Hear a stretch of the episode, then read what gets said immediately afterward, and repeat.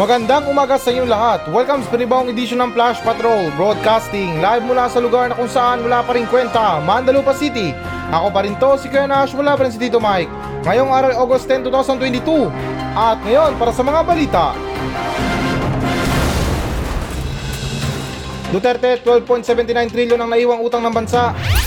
Duterte, bumisita sa burol ni Fidel B. Ramos. Representative Ordanes, nais isang batas na alisin ang mandatory retirement age. Padilla ipinanig sa gobyerno na pilitin ng Malaysia na bayaran ng tagapagmana ng Sulu, Sultanate sa pagpapaupa sa Sabah. Isang 11 anyos patay matapos magpatuli at matay sa Davao Oriental.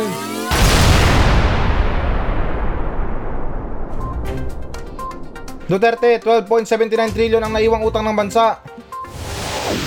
So, okay guys, na ayon sa ulat ng Inquirer.net na tinapos ng Administrasyon Duterte ang termino nito sa muling paglaki ng stock ng utang ng pambansang pamahalaan matapos ang bagyang pagbaba noong Mayo at sa pagkakataong ito ay nasa 2.4% o 296 billion hanggang 12.79 trillion sa pagtatapos ng Hunyo mula sa 12.5 trillion noong nakaraang buwan. At ayon sa Bureau of Treasury, sinabi ng BTR sa isang pahayag na ang karagdagang pagtaas sa hindi pa nababayarang utang ng Estado ay dahil sa isa nitong pag-i-issue ng mga securities ng gobyerno sa loob ng bansa at mas marami ang mga bagong utang kaysa sa binayaran pati na rin ang paghina ng piso ng Pilipinas laban sa dolyar. At dagdag pa rito na ang pinakabagong projection ng populasyon ng Philippine Statistic Authority batay sa 2015 census ay nagmumungkahi na mayroon na ngayong 111.6 milyon na Pilipino at nagbibigay ito ng bahagi ng bawat Pilipino na mahigit kumulang na mahigit 100,000 sa kabuang utang. At ang mabigat na pasanin sa utang ay nagiwan sa Administrasyong Marcos ng mas makitid na puwang sa pananalapi o puwang para kumuha ng mas maraming utang o magpataw ng bagong mas mataas na buwis sa mga kinakailangang programa.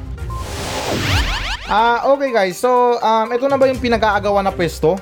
Um, ito na ba yung upuan na talagang tampok na tampok or um, pinaka-famous sa lahat ng mga kandidato? Um, mapasino man yan, pinapangarap na makaupo dyan. Um, walang iba kundi yung ito na to o ito yung trabaho ng presidente. Kasi guys na ito ha, para sa akin lang, opinion ko lang, hindi naman sa sinasabi na tamad ako. Um, yung sa akin lang kasi na ano pang silbi ng pagtakbo ko sa pwesto, eh kung pakupo ko pa lang, problema na agad um, kumbaga sa ano, pagpasok ko sa Malakya, ah, sa Malakyang, sa Malacanang, yung makikipag beso-beso sa akin or makikipag shake hands sa akin, yung utang agad, yung problema agad.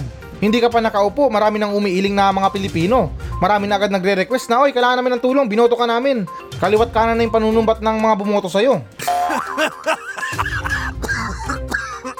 Eto guys na hindi ko lang talaga maintindihan kasi pagdating sa problema, parang bibihira sa isang tao na umako ng isang problema. Kasi siyempre lahat naman tayo siguro mayroong problema. Um, mapal- maliit man yan or malaki. Ako inaamin ko na minsan may problema din ako. Or kahit hindi minsan, palagi ako may problema. Um, isa na dyan sa pinakamalaking halimbawa natin sa mga buhay natin sa mga problema. Um, dalawa lang yan eh. Teka, isipin ko ah. Uh, problema sa pera o hindi naman kaya problema sa pamilya. Yung pangatlo, ano na lang yun, problema sa kalaguyo or mga chicks. Pero ito seryoso guys ha, nausapin ganito na um, pag-upo sa pwesto. Kasi alam naman natin or alam naman siguro nila na yung uupuan nilang pwesto or yung itatrabaho nila is puro problema ng mga Pilipino. At saka pansin nyo ba guys sa mga dumarating na administrasyon, hindi naman sa pinupunay mga trabaho nila, um, oo, meron silang ginawa na mga project na which is na malaki ang pakinabang ng mga Pilipino tulad natin. Yung mga bagong tulay, bagong pasyalan, bagong mga ano, bagong mga para trabaho, ano ba yung tawag dyan? Yung trabaho sa mga Pilipino, um, pagpapagaan sa mga requirements, at mga samut-sari na mga offers sa ating mga Pilipino na masabi ko na rin na yung iba nagpapagaan sa buhay natin. Pero hindi ba natin naisip guys na itong mga kinukuha nilang pondo, um, hindi sa mga taxpayer, kundi utang. Umuutang sila para bumango yung pangalan nila pero tayo pa rin ang kawawa. Kumbaga sila lang garantol sa mga utang na yan. Pero tayo mga Pilipino magbabayad. Kasi palagi naman last option nila, taasan ng buwis ng ganito, taasan ng ano, patawan ng buwis yung mga ganyan. Ultimo nga vlogger, pinagpaplanuhan na na magbuwis sila or magbayad ng buwis. Kasi hindi naman sa dinadaw yung sarili kong bansa ah. Sa dami-dami ng problema natin na um, para kay Pangulong Marcos, pasintabi lang sa kanya, Um, ewan ko lang kung anong kakayahan na meron siya, ano bang gusto niyang ano, ipaiwatig sa ating mga Pilipino. Um, kasi kung sa usaping mga pagtulong na yan, kaya naman siguro. Kasi um, marami naman silang pwedeng option dyan na utang tayo para sa mga Pilipino. Pero ano eh, yun pa rin, nandun pa rin, babalik pa rin tayo dun sa pagiging garantol nila sa mga pag-utang na yan. Sila lang makikiusap sa ibang bansa na, oy, kailangan namin ng pera, baka meron dyan. Or baka naman, baka pautang yung bansang Pilipinas, walang wala na kami. Tapos pag uwi sa Pilipinas, may dalang pera, papagawa ng ganitong klaseng proyekto. Tapos pag tapos na, ah, pag may sobra, singit na. Siyempre, hindi naman sa sinasabi si Pangulong Marcos ha. Um, alam niyo na, yung mga ganyang kala- klaseng kalakaran. Tapos pag dumating yung panahon, um, patagal ng patagal, nagkakaroon ng interes yung utang natin. at pag wala na tayong pambayad, dun na. Mga ngamot na ng ulo, kamot sa hindi makating parte. Tapos yun na, at the end of the story, babalik pa rin sa ating mga Pilipino. Papatawan or dadagdagan na naman yung mga buwis natin. Sa madaling salita, yung nagiging gobyerno dito or yung umaaksyon dito is yung mga taxpayer. Pero ganun pa man guys na marami man tayong dapat natalakayin tungkol dito. Um, kasi ako, tao rin ako na inaamin ko na may utang din ako sa ibang tao. Um, pero secret lang. May naisip lang kasi ako na isang paraan para magkaroon tayo ng passive or um, ano ba, yung source of income natin sa mga pagbayad ng utang na yan. Kasi ito ha, sa mundo ng internet, um, marami ng mga YouTuber, mga vlogger ang kumikita ng limpak-limpak or milyong-milyong piso sa mga vlog nila. Tapos nakadepende pa yan sa subscriber, di ba? Alam ko na yung ibang Pilipino naisip na rin to, pero medyo tama eh, parang may punto para sa akin eh. Um, what if na lang kaya yung gobyerno gumawa ng YouTube channel, tapos lahat tayong mga Pilipino ay mag-subscribe sa gobyerno nang sa ganun na um, meron tayong passive or source of income sa mga pera na yan. At ano, yung mga kinikita doon ay diretso sa pagbayad sa utang. O di ba sa mga bawat vlog ng gobyerno or hindi naman kaya mm, sa mga bawat na ina-upload nila um, kahit na sabihin na natin na merong mga 5 million, 10 million views para sa mga Pilipino or sa mga vlog nila ay kikita ng gobyerno diyan. Tapos yung kikitain diretso na agad sa ano sa pinagkakautangan natin. O di ba at least na hindi nakakaya kahit na paliit ng ano pa, paliit ng paliit or ano bang tawag diyan, yung medyo maliit yung hulog natin, yung mahalaga pa rin doon nagbabayad tayo. Di ko lang alam guys kung pwedeng mag-work yun ha, pero tingin ko pwede naman. Kasi sa mga subscriber na yan, wala namang pili-pili dyan. As long na nakita or na-detect ng YouTube na marami kang subscriber, tapos yung views mo million-million din, eh di syempre magandang ano yun, magandang income din yun. Kilala niyo si Mr. Beast? Yung merong subscriber na 99.9 or something na 90 million yata yung subscriber niya? O di ba? Kaya natin tapusin yun or tablayin yun, doblehin pa mismo. Baka nga, sobra-sobra pa kasi ilan ang populasyon ng Pilipino or what I mean ng Pilipinas? Nasa 100 plus million. O di ba sa larangan ng mga pagiging YouTuber na yan, Pilipinas ang pinakamataas or pinakamaraming ano subscriber. Naman tayo na balita. Dating Pangulong Duterte, bumisita sa burol ni dating Pangulong Fidel B. Ramos. So, okay guys, na ayon sa ulat ng Rappler, na hinarap ni dating Pangulong Duterte ang media noong Webes August 4 matapos niyang bisitahin ng burol ng yumaong dating Pangulo na si Fidel B. Ramos. Ito ang unang pagpapakita sa publiko ng dating punong ekutibo or executive mula nang siya'y bumaba sa pwesto noong June 30 pagkatapos ng anim na taon sa Malacanang. At dagdag pa rito sa ambush interview, sinabi niyang si Ramos na tinawag niyang mentor na ang unang nakumbinsi sa kanya na tumakbo bilang Pangulo. Pumasok si Fidel B. Ramos na may dalang tennis bag, nilagay niya sa gitna at sabi niya, iyan lang ang pera ko na may tutulong ko sa kanya. Siya ang unang nagpilit sa akin na tumakbo at ang unang nagambag ng pera. That is my fondest memory of FBR. Tumanggi din siya na magkomento sa desisyon ni Pangulong Marcos napigilan ng bansa mula sa muling pagsali sa International Criminal Court, ngunit si Duterte ay nag-swipe sa ICC. Si Duterte ay naharap sa isang investigasyon ng ICC dahil sa kanyang madugong drug war. Habang ang desisyon ni Duterte sa Pilipinas na umatras sa ICC sa 2019 ay hindi makakaapekto sa pagsisiyasat laban sa kanya. Ang paghingi ng kooperasyon sa gobyerno ng Pilipinas ay magiging mahirap. Ako ay isang Pilipino. Kung ako ay kakasuhan, ito ay isang piskal na isang Pilipino. Ako ay huhusgahan, ito ay magiging isang West na Pilipino. Kung ako ay makukulong, dapat sa Muntinlupa ako ay ni Pangulo. Um, okay, so Muntinlupa. Ayaw niya ba sa, ano, sa Mandalupa? Medyo maganda dun eh kasi parang tropa sila ni Mayor Cookie. Yung tumatayong mayor ngayon ng Mandalupa. Pero anyways guys na ma- maakyat tayo ulit sa topic na pagbisita niya sa ano sa burol ni um, dating Fidel B. Ramos, ay dating Fidel Ramos, dating Pangulong Fidel B. Ramos. Alam nyo guys na ito sa kultura namin ha, share ko lang ha, alam ko na wala kayong pakialam pero um, ganun din ako. Na sa kultura namin or sa tribo namin na hindi uso yung ganyang klase na mga bisita sa burol or pagpunta sa burol, silipin or anuman. Naintindihan ko para sa iba guys na symbolize siya ng pagrespeto or kahit nasa huling tanaw or huling tingin na makita ko siya. Pero guys na hindi naman sa amin na masama, alam ko na parang tunog na gumagawa ako ng sarili kong desisyon. Um, pero ito lang yung opinion ko sa mga ganyang klase na pagbisita sa mga burol. Lahat naman tayo guys papanaw eh. Hindi naman sa tinatakot kayo, pero syempre yan ang reality. Um, at the end ng buhay natin, talagang hihimlay at hihimlay tayo. Or talagang ililibing at ililibing tayo. Pero sa kultura lang namin yung guys ha, kumbaga sa tribo lang namin. Pero syempre na nandun pa rin yung pagre-respeto ko sa um, ibang paniniwala ng ibang ano kultura or something na reliyon man yan or um, tribo. Kasi ito dagdag ko lang guys ha, iba kasi yung feeling na yung tipo na parang sisilip ka sa taong namatay na. Tapos na yung tao na namatay na yun, kung nabubuhay pa siya or what time na nung nabubuhay pa siya, hindi mo man lang maisipan na bisitahin or something na kamustahin. Tapos nung patay na, saka mag-iiyak-iyak doon or something na um, parang magdadrama na, ay naku, ganito, ba't ka nawala, ba't ka namatay, ganyan. Linawin ko guys ha, labas to sa topic sa burol ni dating Pangulo ha, ha si Fidel B. Ramos.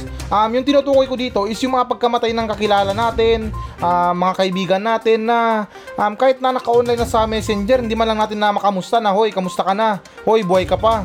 Kahit lalaki na, hoy, miss na kita, baka pwedeng magkita tayo or something na gala tayo, magbanding tayo kasama ang iba. Pero buyag-buyag lang sa mga nangyari na na-aksidente or hindi naman kaya um, nabaril, naghihingalo sa hospital. Andun na, panay post na, ready na yung ipopost sa Facebook. Naghahanap na ng mga picture nila na magkasama para merong ipost sa social media. na paalam kaibigan. Oh, di ba guys na maraming ganyan. Hindi naman sa nila lahat pero alam niyo na yung sa sarili niyo na meron kayong kakilala na ganyan. Yung tipo na mas importante pa yung pinost nila sa social media kaysa naman dun sa literal na pakikiramay. Sa mga usaping kamatayan guys, sa usaping mga burol na yan, ay kung isabutay yung mga ano nila, yung mga tradisyon, yung mga pamamaraan. Pero yung pinupunto ko lang dito is yung para sa mga tao na may pakialam lang sa'yo kapag namatay ka na. Ulitin ko guys na wala to sa topic ni ano ha, ni dating Pangulong Duterte na bumisita siya sa burol ni dating Pangulong Fidel B. Ramos dahil ulitin ko na itong tinatalakay ko, itong sinasabi ko is tungkol sa pag-uugali ng ibang Pilipino na yun na nga na may pakialam lang na kapag patay na yung tao. Pero ganun pa man guys na itong ginawa ni ano ni Pangulo or dating Pangulong Duterte sa pagbisita niya sa ano sa burol ni dating Pangulong Fidel B. Ramos ay parang may sense din naman na alam ko na masakit din yung naramdaman niya or pagdadalamhati niya sa pagkawala ni dating Pangulong Fidel B. Ramos dahil na nabasa ko dito na nagbigay daw si ano or siya daw naghimok kay Pangulong Duterte or what I mean na dating Pangulong Duterte na tumakbo sa pagkapangulo. Tapos may daladala siyang tennis bag na may lamang pera at sinabi na yan lang kaya ko pero tumakbo ka. Sana ganyan lahat ng mga tao no, yung tipo na yung mga suporta nila wala nang maraming salita. Oh, nandyan yung pera, gawin mo lahat ng gusto mo, suportahan kita. Yun lang. Aww. Pero sa mga nangyayari, hindi naman sa nila lahat ha. Nakakalungkot man sabihin na tinutulungan ka nga pero meron kang natatanggap na masasakit na salita. Sa mga partida niyan may mga panunumbat pa.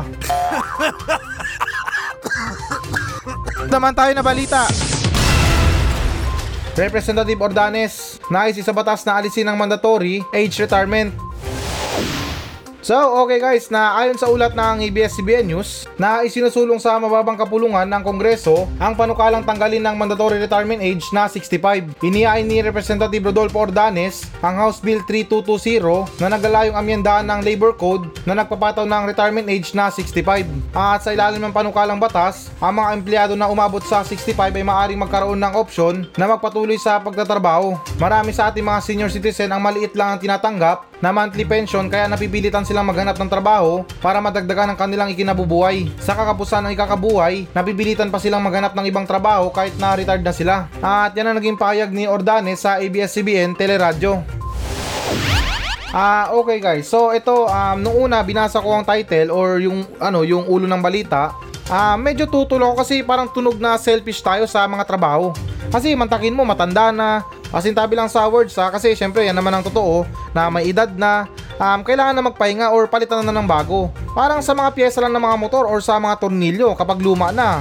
Um, sa mga ano na yan, sa mga gasket, sa mga o-rings or something na um, yung mga maintenance na dapat na pinapalitan taon-taon or sa ganitong klaseng buwan na syempre na palitan din natin ng bago nang sa ganun na maayos yung takbo natin at walang problema. Kumbaga wala siyang leaking. Or what I mean sa mga usaping oil wala siyang leaking kasi meron siyang gasket or um, taon-taon or buwan-buwan bago yung gasket niya or yung o-rings yung ano ba yung goma sa gitna.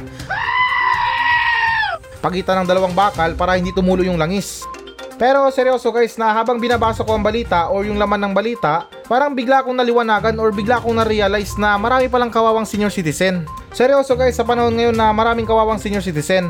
Although na medyo risky sa isang trabaho na yung isang senior citizen na ipagpatuloy yung trabaho niya kasi syempre may edad na, baka makalimutan yung ganito, um, di maiiwasan yan yung pagiging ulyanin or uh, mahina yung takbo ng utak, Sorry sa mga words ko ha, pero syempre na isa yan sa mga ano eh, um, sintomas ng isang maedad na.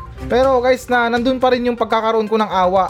Um, hindi ko alam kung alin ang matimbang yung pagiging wise natin sa mga trabaho na yan or pagkakaroon ng malasakit sa buhay ng isang senior citizen. Kasi totoo yan guys, na kahit sa paligid nyo, kung mapapansin nyo, may mga matatanda dyan na nakaupo na lang, um, yung tipo na parang kaya pa magtrabaho, um, pero wala silang magagawa kasi merong retirement age or hanggang dyan na lang sila. Na para bang iba na gusto pa nilang magtrabaho pero um, wala na silang magagawa kasi hanggang doon na lang sila. Pero ito singit ko lang ha, what if na lang kaya kung gumawa tayo ng ibang panukalang batas na nagbibigay tulong sa mga senior citizen or um, pagkatapos mo mag-retard, meron kang isang option or ibang trabaho na hindi na konektado sa trabaho mo, kumbaga yung pinagkakaabalan mo na lang. At least na kumikilos ka, nakakapag-exercise ka, at at the same time kumikita ka or meron kang sahod. Pero for now guys, na sa ganitong klaseng ano, panukala na gustong isabatas, um, ewan ko lang kung pwede to, pero pwede ba na selective na lang sa mga trabaho? Kasi meron talagang mga trabaho na kailangan yung eksperto na talaga, hindi pwede yung mga tatanga-tanga sa mga trabaho, lalo't sa napaka-importante mga trabaho, mga posisyon, responsibilidad sa trabaho. Kasi minsan yung mga ipinapalit natin na press corps, bagong empleyado, hindi naman sa nila lahat pero sa opinion ko sila yung mga ano eh, sila yung mga dahilan kung bakit na minsan nabuburilas yung mga trabaho. Pero syempre guys, na naintindihan ko naman kasi baguhan pa. Pero sa mga trabaho na importante talaga na kung kaya pa ng isang senior citizen na magtrabaho, why not, di ba? Ipagpatuloy niya. Pero ano ba yan guys, parang medyo mahirap ang desisyon talaga dito. Siguro ganun na lang na kapag nag-retire yung isang tao o yung isang senior citizen, pagbawalan na lang siguro sila mag-loan para hindi sila kawawa sa mga pensyon nila. Kasi isa din sa mga pangunahin kung bakit na konti na lang natatanggap nila sa mga pension nila kasi meron silang malaking loan sa mga pension nila. Kaya ganoon na lang siguro na pagbawalan na lang sila mag-loan para malaki-laki ang makuha nila buwan-buwan. Naman tayo na balita. Padilla ay pinanig sa gobyerno na pilitin ng Malaysia na bayarang tagapagmana ng solo sultanate sa pagpapaupa sa Sabah. So, okay guys, na ayon sa ulat ng ABS-CBN News, na binanggit ni Senador Robin Padilla ang sensitibong paksa ng Sabah ang pagkabigo ng gobyerno ng Malaysia na igalang ang kasunduan sa pag-upa nito sa mga takabagmana ng Sultanate ng Sulu nang mabigyan siya ng kanyang unang privilege speech noong Martes. At dagdag pa rito sa isang payag, sinabi niyang hirap ako sa Inglisya na malalim but happy struggling as a senator sabi ni Padilla na halos isang dekada nang nakalipas mula nang talakayin sa Senado ang paksang North Borneo o Sabah. At kalagip pa niya na sinabi ng unang beses na mamabatas na dapat tulungan ng gobyerno ng Pilipinas ang mga takapagmana ng Sulu na mangolekta ng 14.9 billion US dollar mula sa Malaysia bilang pagsunod sa pasya ng isang French arbitral court na nag-ayos ng hidwaan. At dagdag pa dyan na bilang mga Pilipino, karapat dapat na tulungan ng buong kapangyarihan ng ating pamahalaan ang tagapagmana ng sultano ng sulo katulad ng pagtulong ito sa kahit sinong mamayan sa loob at sa labas ng bansa, sabi ni Padilla. Eh baka naman na hindi pa nagpatulpo, dapat kasi na ipinapatulpo pa yan para mabigyan ng atensyon. Hindi, joke lang guys. Na alam nyo para sa akin guys ha, sa halagang 14.9 billion US dollar, um, pagkalaki-laking pera yan. Hindi yan ano yan, hindi yan basta-basta na pera. Bilyon ang pinag-uusapan natin dito. At saka tingin ko kung itong gobyerno na to ay uh, may lahing mga sultano to or mga ninuno nila mga sultano, uh, baka may chance pa na magpursige sila na bawiin itong ano na to. Itong ganitong klaseng halagang pera sa kasunduan. Pero alam nyo naman, to be honest, um, in reality, um, di naman sa amin na masama, parang lantaran naman or parang transparent naman sa paningin ko. Opinion ko lang. Um, karamihan or ilan sa opisyal na gobyerno walang pakialam sa mga kababayan nating Muslim. Di ko alam guys na pagdating sa mga kababayan nating Muslim um, um, parang tunog na hindi naman sa amin na masama sa mga gobyerno para silang walang pakialam. Yung tipo na meron lang silang pakialam kapag merong gera or something na naiipit na yung mga kababayan nating Muslim sa mga gera. Um, parang dyan pa sila nagbibigay ng tulong or nagbibigay atensyon sa mga ano na yan, sa mga evacuees or something yung ano, yung mga ayuda, yung mga pagbigay ng tulong, yung mga pagkain, mga noodles. Pero kung tungkol sa mga paghahanap ng trabaho or pagbibigay ng kabuhayan para sa mga kapwa natin Muslim or ah, mga kapatid natin na Muslim, parang medyo malabo or negative sa mga listahan na yan na mapabilang sila. At saka dagdag ko lang sa ano, kumbaga sa Amerika ang tawag dito racist, 'di ba? Um, yung tipo na nilalait mo yung ibang lahi. Dito naman sa Pilipinas, bukod sa yung iba mata pobre, um, yung iba naman sa trato natin sa mga kapatid natin na Muslim ay ano, mga terorista daw. Sa mga pag-a-apply ng trabaho. Um, ewan ko lang kung sa iba, pero hindi naman sa nila lahat. Um, pag Muslim ka, parang medyo mahirap na matanggap ka sa trabaho dahil yun na nga, um, Muslim ka daw. Kaya itong si Robin Padilla, siguro laking pasalamat talaga ng mga Muslim na naupo siya sa Senado dahil na talagang unang priority niya itong mga kapatid natin na Muslim. Which is na agree naman ako na dapat din nabigyan ng atensyon itong mga kapatid natin na Muslim. Hindi porket na meron silang side na pagiging terorista or something na yung iba sa kanila um, lumalaban sa gobyerno ay ganun ang pananaw natin sa ibang mga Muslim. Siyempre na meron din or marami din mga Muslim ang naglilingkod sa gobyerno. Yan ay mga Muslim na nasa NBI, mga Muslim na nasa Police, Coast Guard, Navy, mga Army, Marines. Kaya yun lang talagang hinihiling ko guys na um, talagang matulungan yung mga kapatid natin na Muslim pagdating sa mga tulong na pangangailangan nila. At ito naman tungkol sa pagbawi ng ano itong pera na to, um, ewan ko lang guys kung talagang posible to. Pero subukan natin guys na pilitin na lang siguro ni Robin Padilla or what I mean na Senator Robin Padilla na makuha yung pera ng mga tagapagmana. Pero para mas madaling usapan dito ay hatiin na lang nila yung ano yung pamana. Total sa mga tagapagmana na yan, parang hirap din sila nabawiin yung pera nila. Eh sa ganyan na kailangan din talaga nila ng ano ng gobyerno para mabawi yung pera nila. At sa opinion ko, nahati na lang siguro sa pera nang sa ganun na medyo ganahan naman yung gobyerno sa pag-aasikaso. Naman tayo na balita. Pagbaha isinisisi sa di pa tapos na pumping station malapit sa Dolomite Beach. So, okay guys, na ayon sa ulat ng Inquirer Net, na ang kamakailang pagbaha sa bahagi ng Top Avenue dahil sa habagat ay sanin ng bahagi ng hindi natapos na mga pumping station malapit sa Manila Bay, Dolomite Beach. Sinabi ng Metropolitan Manila Development Authority o MMDA nitong Martes sa isang panayam sa telepono sa Inquirer Net. At dagdag pa rito na sinabi ng MMDA Flood Control Director Baltasar Melgar na ang tatlo sa mga pangunahing drainage outposts, ang Paura at Remedios Drainage System at ang estero sa De San Antonio Abad ay isinira dahil sa pagsasayos ng Department of Public Works and Highways o DPWH. So ayan, here comes the words of DPWH stands for Daghan Project Walay Human. Hindi, charot lang guys. Na syempre sa mga pag-aayos ng mga drainage na yan, um, tingin ko kasi um, di naman dead road or something na walang katao-tao, walang sasakyan yung inaayos nilang kalsada.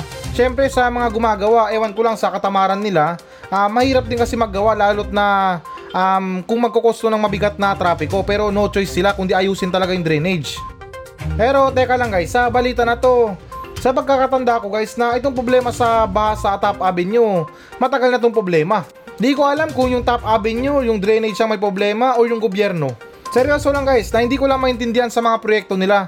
Sa mga paggawa ng tulay na yan sa pagitan ng dalawang isla, nagagawa nila magbuo ng semento sa gitna ng dagat. Um, kumbaga dinedrain nila yung tubig sa gitna ng dagat na naglalagay lang sila ng malaking tubo doon tapos na parang dinedrain nila yung tubig. Kaya hindi ko lang maintindihan sa mga proyekto sa kalsada kung bakit na pagkatagal-tagal na mabigyan ng solusyon itong mga pagbaha na to. At saka hindi lang to patama sa mga mahal nating gobyerno, ah, maging sa ating mga Pilipino, patama rin to na itong mga pinaggagawa natin sa um, pagtatapon ng hindi maayos na basura, ayos din naman namin na hindi pagtapon sa tamang basurahan, na yung mga itinatapon natin na plastic, mga sachet or something na um, kaha ng sigarilyo, upos ng sigarilyo, na kapag napunta yan sa mga baha or something na, ano ba tawag dyan, yung mga kanal, um, pwedeng mag-cause talaga yan ng mga pagbaha. Sa mga siraulo na nag-iisip na ay okay lang magtapon ako dito. Um, tuwing umaga may nagwawalis naman. Yung mga ulo nyo ang sarap yung tug eh. Hindi naman talaga sa amin na masama. slight lang na masarap yuntog kasi anong klaseng mindset yan? Kumbaga inaasa nyo sa gobyerno yung kaburaraan nyo, yung kababuyan nyo? Pagka dali-dali guys na ibulsa yung sariling basura natin, pagka dali-dali lumapit sa mga basuran at itapon yung mga basura natin, ba't di natin kayang gawin? Hindi naman sa galit guys at hindi naman sa nagmamatalino. Dahil ito mga dinaranas natin ng mga pagbaha na to ay nang dahil din sa ating mga tao. Dumagdag lang or sumapaw lang yung gobyerno dahil sa kurap nila. Iilan sa mga tao nawawalan ng gana dahil sa kakulangan ng aksyon ng gobyerno kaya yung iba ay bahala na dyan. At least na pagbina, sama-sama naman tayo. Dapat kasi guys sa maliit or sa malaking paraan guys na makatulong tayo sa ating kalikasan. Kasi tayo rin na mapipirwisyo kung gumanti sa atin ng kalikasan. Nandun yung sisi natin sa gobyerno dahil sa trabaho na dapat na i-upgrade nila um, sa mga drainage na yan, sa mga kanal na yan. Pero sa opinion ko lang guys, kung 100% na isisi natin sa kanila yung mga pagbaha na yan, hindi naman tayo katulad nila na basta-basta na nagtatapon ng basura. Sa mga pagbaha na yan guys na isa na lang yung matutulong natin or yung maiaambag natin sa gobyerno ay maging responsable tayo sa mga pagtapon natin ng basura. So, ayan guys, na ito nang pinakahihintay nyo. Magbabasa na tayo ng audience mail. Mula pa rin to sa mga nagbensahe sa atin sa Facebook page ng Flash Patrol. At ganun pa man na it's Happy Wednesday. Wednesday na naman, bilis ng araw. August 10, limang araw na lang, sahod na naman. Tapos August 15, dalawang oras lang yung sahod sa atin, wala na naman. Napunta na lahat sa mga bayarin. Pero anyways guys, sa mga sahod natin na maging responsable tayo sa mga paggastos, lalo't sa panahon ngayon, alam ko na naintindihan ko, um, ko na kailangan na paalalahanan, pero nandito pa rin ako makulit, na maging responsable tayo guys sa mga paggastos ng pera natin, lalo't na napakahirap or napakataas na mga bilihin ngayon, kaya yung mga dapat na bibilin natin is yung mga importante lang. Kaya ganun pa man guys na dito naman tayo sa nagmensahe sa atin sa Facebook page ng Flash Patrol na itong mensahe na to ay nagmula kay Patrick Katubay. Ito ang sinabi niya, Good morning po sa iyo Kuya Nash. Tanong ko lang po sa iyo, bakit kung sino pa ang kadugo mo, sila pa to ang malakas humila pababa na parang ayaw nilang makita kang nagtatagumpay sa buhay. Sana matugunan mo ito Kuya Nash at maraming salamat. Good morning po. Alam mo paring Patrick na may punto ka sa sinabi mo. Hindi ko man alam kung yung iba i-relate dito pero ako minsan relate din ako dyan eh. Na para bang nakakalungkot isipin na kung sino pa tong pamilya mo, sino pa tong kadugo mo, sila pa tong hindi masaya na umaangat ka sa buhay. Sila pa tong gumagawa ng mga kwento para sa ikakasira mo. Hindi naman sa nila lahat guys ha, alam ko na may mga pamilya dyan na very supportive sa pamilya nila or sa mga kamag-anak nila. Pero mayroon talaga ganyang klaseng pamilya na parang kumakati yung puwet nila na tuwing nakikita nila yung pamilya nila o yung kadugo nila, relatives nila, kamag-anak nila na umaangat sa buhay. Kasi ito sa mga dahilan na or isa sa mga kadahilanan na nakikita ko kung bakit na ganyan sila umasta kasi minsan sa mga pabor nila, sa mga panghihiram ng pera na yan, kapag hindi mo sila nabigyan ng pabor, ay parang sila pa tong galit. Diyan nalalabas sa mga bunganga nila na grabe naman yan, parang hindi ka mag-anak ha, kala mo kung sino nang umangat sa buhay. Sa mga ganyang klaseng mindset guys na yun na nga, ang sarap yung tug sa pader. Ewan ko lang guys kung eksaktong dahilan to ha. Kasi minsan sa mga tagumpay natin nilakad lang natin mag-isa yun. Um, ginapang lang natin mag-isa yun. Sa lahat ng oras sa lahat ng on process na tagumpay natin sa hirap sa lungkot sa iyak ay mag-isa lang tayo. Samantalang nung nagtagumpay ka na sa buhay mo or meron ka nang narating um, nag-success ka na kahit na hindi ka nagtawag kusa silang lumalapit sa'yo kusa silang dumarating kaya nakakalungkot man isipin guys na hindi naman talaga sa nila lahat sa lahat ng oras na minsan sa mga oras ng problema natin, kung sino pa hindi natin kamag-anak, hindi pa natin kadugo, sila pa tong mayroong malasakit sa atin. Pero yun lang na masakit din ang balik sa kanila dahil minsan sa mga tumutulong sa atin habang na problema tayo or meron tayong problema, ang um, pagdating ng panahon na nagtagumpay na tayo, ay para bang yung iba sa kanila ay nakakalimutan na kung sinong tumulong sa kanila. Kaya guys na ito yung pinaka-importante sa mga tagumpay natin. Balikan natin yung mga tao na tumulong sa atin noong mga panahon na walang wala pa tayo. At nung oras na problemado tayo.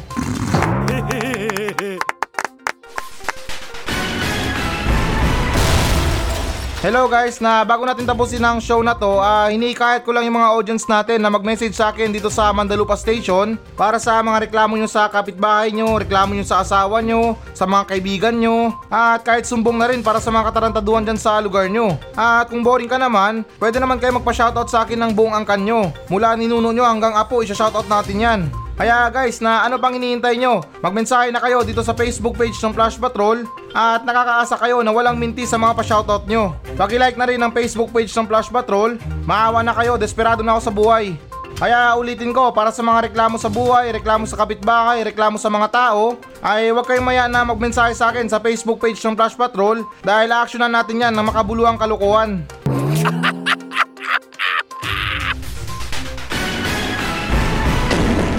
So yan muna mga balita ng Flash Patrol sa araw na to. Maraming salamat sa pakikinig. Ako pa rin to, si Kuya Nash. At maraming salamat ulit. Wala pa rin si Tito Mike. Masayang masaya ako. At goodbye!